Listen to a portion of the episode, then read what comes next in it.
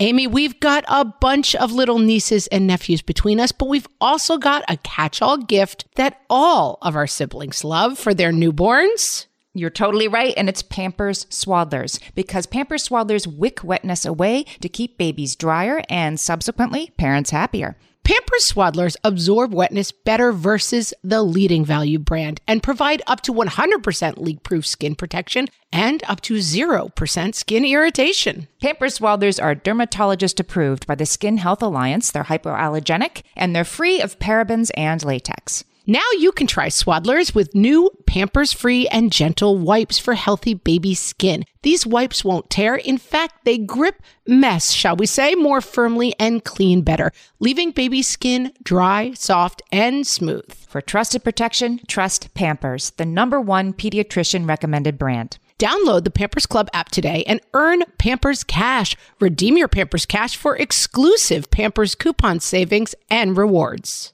Only redeemable via Pampers Club. Pampers Cash has no cash value. Hello and welcome to Ask Margaret from What Fresh Hell, laughing in the face of motherhood, answering your parenting dilemmas one question at a time. Today's question comes from a listener who asks My 10 year old son is friendly, outgoing, and very accepting.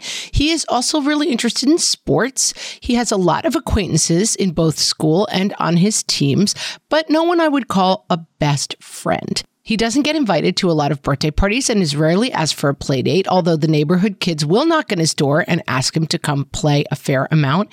He has ADHD and can get a little overly silly and or annoy kids, I suspect, but he has not expressed any dissatisfaction with his social life and does not appear lonely, so I don't want to project my thoughts or feelings on him. But is his lack of close friendships a concern? Is it something we should work on, perhaps social skills? I have never had a lot of acquaintances, but always have had a few close friends. I know he is a different person than I am, but I don't want to miss a sign that something is amiss thoughts. This is a complicated one and something that I have dealt with myself. I think that the most important piece of information in this question is that he has not expressed any dissatisfaction with his social life. And I think that's the biggest clue that you should leave it alone for now. That being said, I want to emphasize another suggestion that you made, which is social skills classes. This may be something that not a lot of people are super familiar with. I had a kid who did social skills classes. This is a small group of kids that has some sort of facilitator, often uh, like a therapist kind of a person. That person helps lead a discussion between the kids.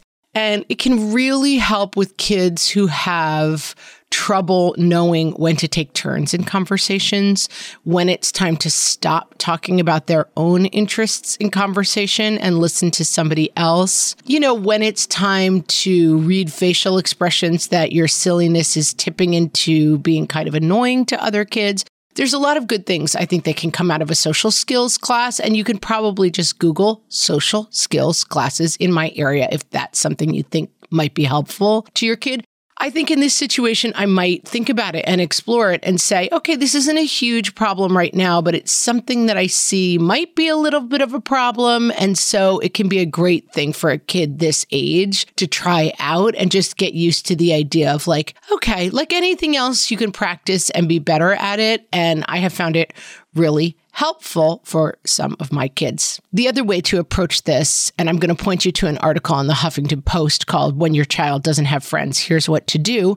Your child does have friends, so this these don't all apply. I think one of the things that they point to, which could be a reason for this, is a unique and individualistic personality, which it sounds like your kids have, and personality clashes. Lots of things can get in the way of kids making friends. It's also something you can work on, and they talk about this in the article without making it a big thing of like, I've noticed you don't have a lot of friends and I'm very worried about you. But at family meals, it's another thing to just model. Okay, I would love to hear about your Minecraft house or your Star Wars thoughts or whatever the kids' maybe obsession is for five minutes. And then I would like you to ask somebody at the table what they did today or what they're interested in and just helping your kids start to dial in on this idea of give and take in conversations, because that will become more important in middle school and high school.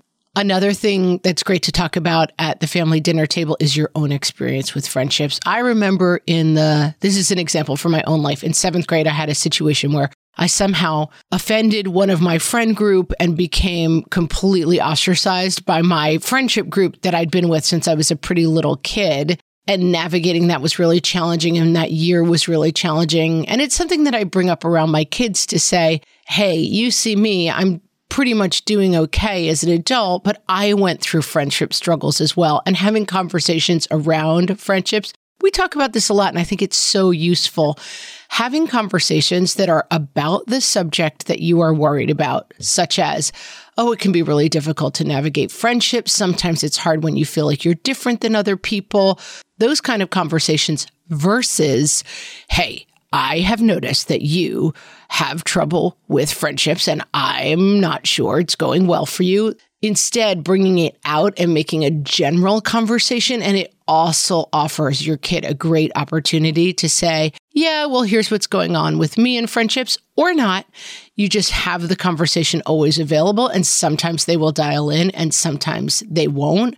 But it takes a tremendous amount of pressure off if you're talking generally and not about the kid. And then in general, I would remind yourself this kid sounds like he's doing really, really well figuring it out for himself at this point, which is great to see.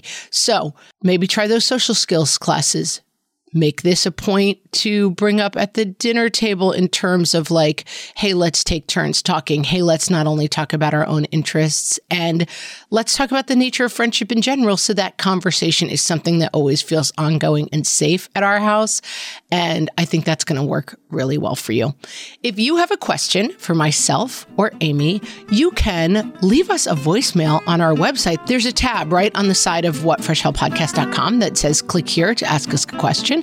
And we love to get voicemail questions. Or you can ask them on our Facebook group, facebook.com forward slash groups forward slash what fresh hellcast. And you could hear your question answered in an upcoming episode. Thanks so much for listening.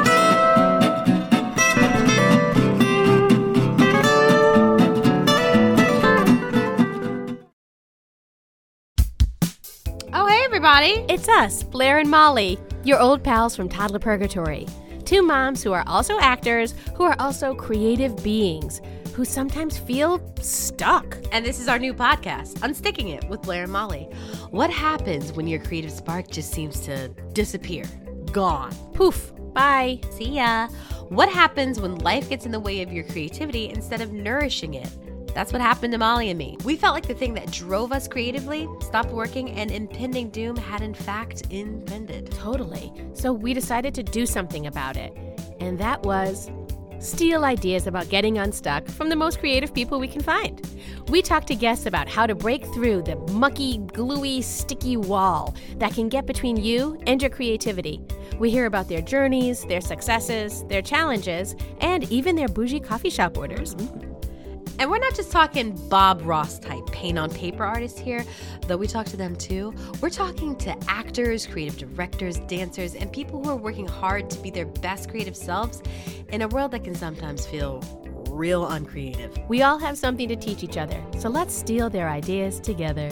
Join us, won't you, as we deep dive into how to unstick ourselves from the life gunk that can get in the way of our creative freedom. Pandemics, school calendars, world events, lack of sleep. Oh, get out of their life gunk.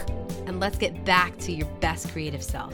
Subscribe to Unsticking It with Blair Molly. You're not going to want to miss an episode. Unsticking It with Blair Molly, because sometimes life sucks. No one told us the truth about parenthood. Why? This is the podcast everyone needed before they had kids because now that those little ones are here, whew, there is a lot to unpack. I'm Rachel Shepardota, and I am your host for the podcast No One Told Us, where we tell the truth about parenting and let you in on all the stuff you really should have known about before having kids. I am the founder of Hey Sleepy Baby, but this podcast is so much more than sleep. We'll be diving into all the topics that you really care about and need to know while you do your best job raising those adorable tiny humans. Our goal is to just make you feel less alone and less overwhelmed. There are so many things that no one tells us before becoming a parent, and I think that we should really pull back the curtain on becoming a first time or second time mom or dad to share the good, the bad, and the ugly. We'll have a little education, a little fun, and a whole lot of heart that goes into each and every episode. So join me and our amazing guests each week to hear us talk about what no one told us.